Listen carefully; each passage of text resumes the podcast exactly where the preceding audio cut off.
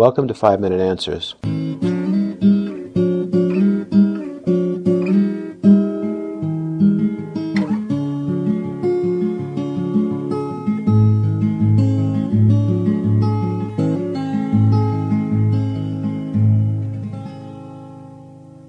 This week I want to build on last week's question. Remember last week we talked about how much stuff is enough and affluenza and but we really didn't define what we're supposed to do with the assets. Just kind of generally talked about. It. I didn't mean we're supposed to be hermits and give away all our money to the poor or anything.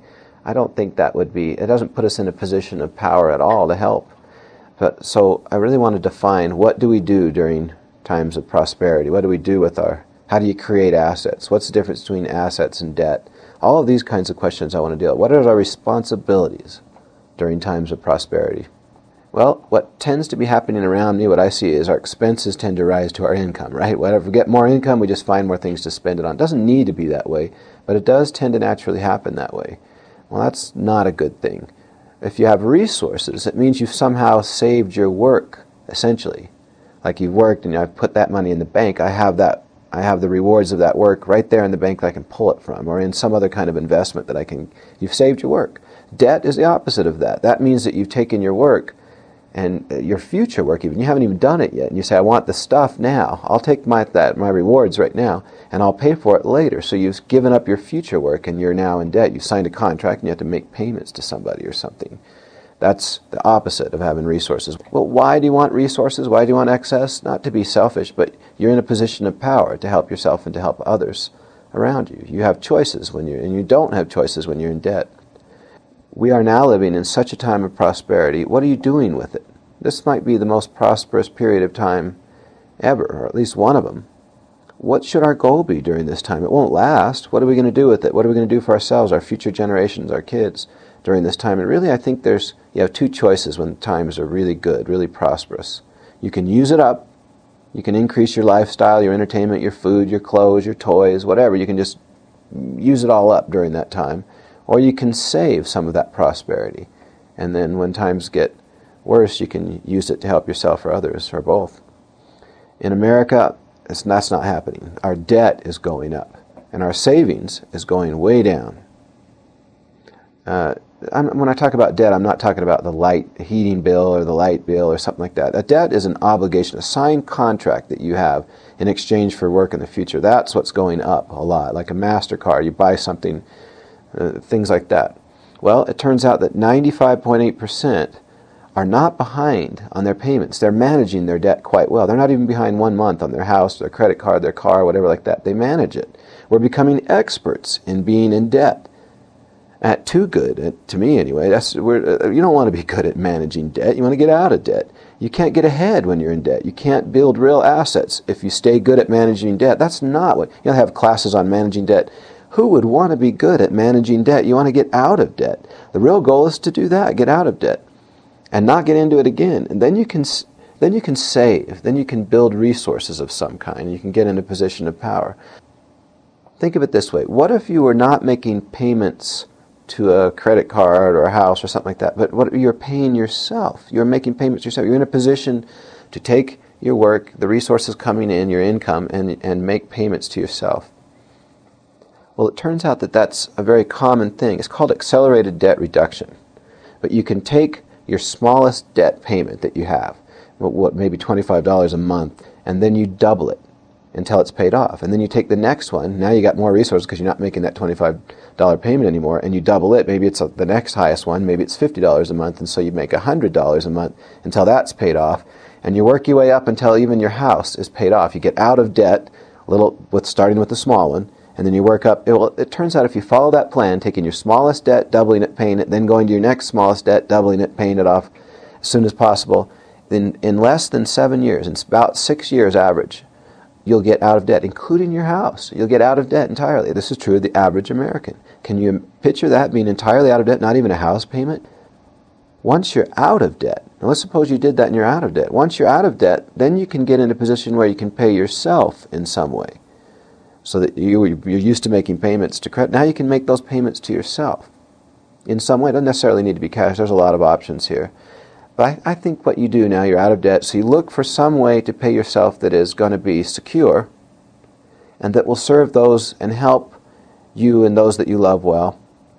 There's a lot of st- stupid things you can do in terms of creating assets. You can spend your labor now. I'm saying you're out of debt. You can spend your labor on things that, well, the advertisers are telling us, spending billions of dollars telling us that we need to get status. You know, you need this car, you need this, these clothes, you need to change your lifestyle or something like. If you want to build resources and assets, though, you usually have to sacrifice those status symbol type things, at least a little bit, and at least at first. You'll almost undoubtedly get caught if you get, buy into that idea of I need the best car to define who I am, or the clothes, or the. You're going to get caught in the debt trap if you do that. You'll find yourself barely paying off those status symbol things, and then when you're done paying them off, they'll be worth almost nothing, very little, and you'll need new ones. And so it goes, and you just manage yourself in debt. Now that you're out of debt, the real secret is to spend your labor on things that are worthwhile. I think there's two main characteristics. Let's say you went through that and you got yourself out of debt, or you're doing it anyway, and you want to kind of make some investments on things that are going to last. Well, look for these kinds of things to invest in. Two main characteristics. First, you invest in things that are going to stay valuable or even increase in value as time passes. And that's the first thing. You want things that are going to stay in value or increase in value. And second, they need to help you or others that you're taking care of in some way. What do I mean by that? Well, something like a let's, let's say that you invest. Oh, I'll tell you a story. This is a young family that I know, and they're quite young. He, he didn't even go to college. He was a framer, he was something in construction. He wants to be a contractor, but that, that's years off. He's studying, he has to put in a certain amount of time working in that. But already he had a young family, had a, had a wife and one child, and he took some of his resources and he didn't buy the newest truck and everything. His truck is kind of old. He sacrificed that. But he called around, he bought a couple of pieces of land that were in good places. And, and he built, he, he took his home that he was living in, which was a tiny little thing, and he bought it, it was, bought it on debt, you know. Uh, and he built, fixed it up, sold it, and then he built a modest home on the first piece of land. And they stayed in it for a year, so they didn't have to pay taxes. And they fixed it up nice, and then they sold it, and now they're building a very nice home. He's in his early 20s, and he's already getting a home that's going to be quite valuable. He's, he's building assets, and he's, and he's going to get his contractor license, and he's buying other property and that. There's an example of spending his resources on something that's going to build a lot. He's, he's probably worth half a million dollars already in his early 20s. And he has power to do a lot of things. And he has another child. And all, it, it, it was smart. It's exactly what I'm talking about. And it's going to help his family. He's making a nice home for them to live in. He's not investing in the stock market. He's using what he invested in right now. And it's growing. Or here's a story that's quite different but is right along the same vein. I know a story of a woman who had a job. She wanted to, she wanted to get a job and she found one and she was going to go to work. Her husband was already working, but she was going to go to work so that she could start saving for their kids to go to college. But she decided not to. She decided she would look around and become an expert in helping them get scholarships. So she spent the next 10 years until, while they were entering college, finishing up high school and going into college then with her three or four kids. And she found scholarships for them. She helped them do their homework and helped them get good grades. And she, all four of them got scholarships at major universities. She became an expert in that. That would have cost hundreds of thousands of dollars. She stayed home and did that. There's another good example of it. Look around at your situation, is what I'm saying. First, get yourself out of debt, or at least start to get yourself out of debt. Are you willing to do that? Are you really willing to make those sacrifices to get yourself out of debt? Then find something valuable to spend your labors or your monies on. Things that, one, keep or increase in value, and two, will help yourself and others. If you can do the, these two good things, you're not just a good debt manager, you'll eventually find yourself having assets. Maybe you'll be able to help someone else out in a truly meaningful way. You'll have the choice and the power and the assets to do that. All because you put your priorities in such a way that you could create assets instead of consume them. Thank you for listening, and we'll see you next week.